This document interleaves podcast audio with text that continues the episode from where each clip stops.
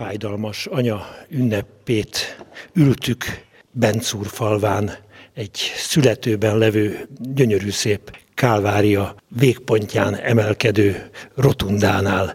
Kedves kapisztrán atya, segítettél abban, hogy a végleges terv olyan legyen, amilyet most látunk, ha még nincs is kész.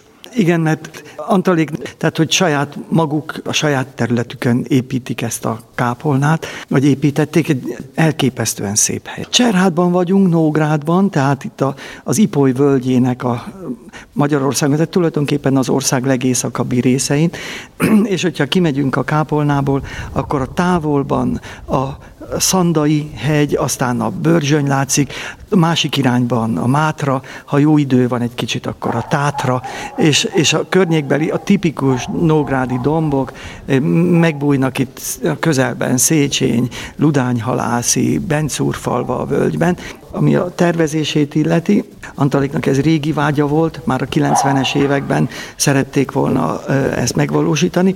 Az, hogy ez a templom így néz ki, abban annak is része volt, hogy volt egy eléggé nem sikerült terv, és akkor mondtam, hogy de ez nem így van, hogy, hogy most akkor valakinek ki kell találni.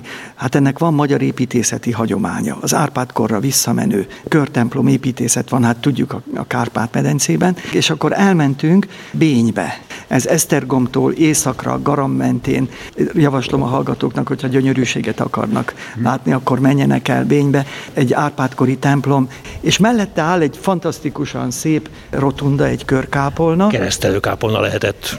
Igazából ezeknek a funkcióit vitatják, de ami az érdekessége, éppen most a Szent Mise után is azt mondta Antalnak, hogy milyen jó akusztikája van a, a, a kápolnának, és ott Bényben a különböző oldalokon különböző méretű ülőfülkék vannak, és az az érdekes, hogy ezek a különböző frekvenciájú, vagy különböző magasságú hangokat erősítenek föl.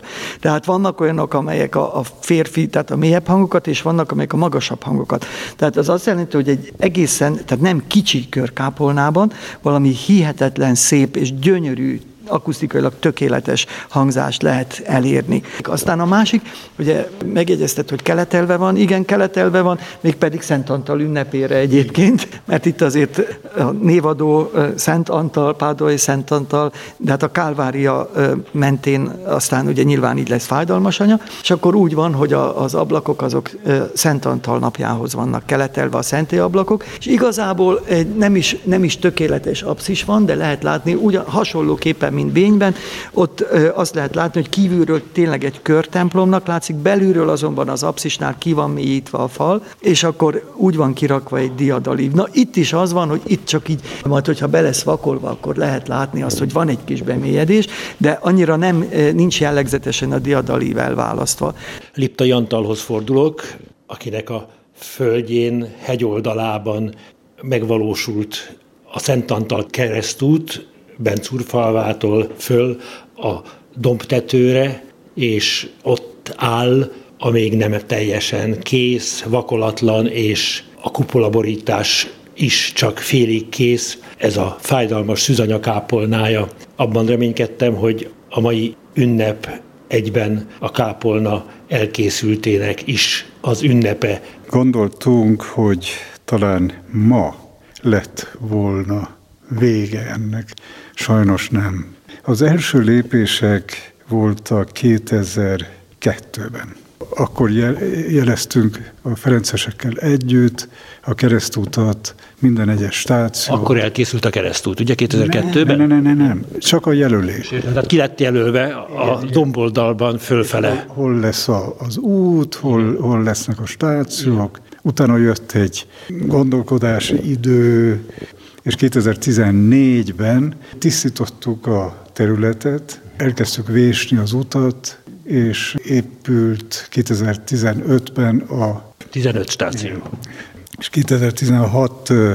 június 12-én, egy nap a Szent Antal napja előtt. Védőszented napján. Igen, lett szentelve a, a keresztút, és utána jött ez a gondolat, hogy, hogy legyen egy kápolna itt fönt, és alakult lassan ez a terv, ami most elkezd látszódni. Kapisztrátja, nagyon szép volt a prédikáció. Ez a hét, ez a kompasszió jegyében telik.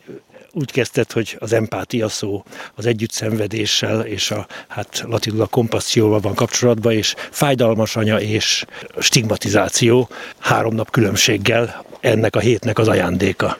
Igen, Szent Ferencnek a példája bizonyos értelemben közelebb van hozzánk, de az segít megérteni, vagy rávilágít az ünnepnek a, a titkára. Mert Ferenc úgy imádkozott a stigmatizáció előtt, érezze, engedje meg az Úristen, hogy érezze azt a szeretetet, amit Úr Jézust vezette, meg azt a fájdalmat is, amit elszenvedett. Szent Ferenc kereste a szenvedést, a szűzanyára meg rászakadt a fájdalom. Hát ő rá rászakadt, és mindig úgy vagyunk, hogyha valaki szenved a szeretteink közül, akkor az együttérzés. Tehát mi nem úgy szenvedünk velük. Tehát ha valakinek nem tudom én, fáj a feje vagy fáj a lába, az enyém nem fog fájni, de... De tudjuk csökkenteni a fájdalmát az érzésen. együttérzéssel. Igen, mert az a szó, hogy szimpathen, az azt jelenti, hogy együtt nem csak érezni, hanem együtt szenvedni is. Az empátia, beleérzek a szenvedésébe. És tulajdonképpen ugye a kompás passio a latinban, az pontosan ezt mutatja, hogy ott van rögtön Jézus életében, vagy életének, földi életének az utolsó pillanataiban Szűzanya, aki kompasszió gyakorol, aki együtt szenved, együtt érez vele. És tulajdonképpen az az érdekes, hogy milyen Isten az, aki szimpatikus. Nekünk az az Isten szimpatikus, aki szimpatizál velünk, aki együtt érez velünk, aki tudja, hogy mi a szenvedés.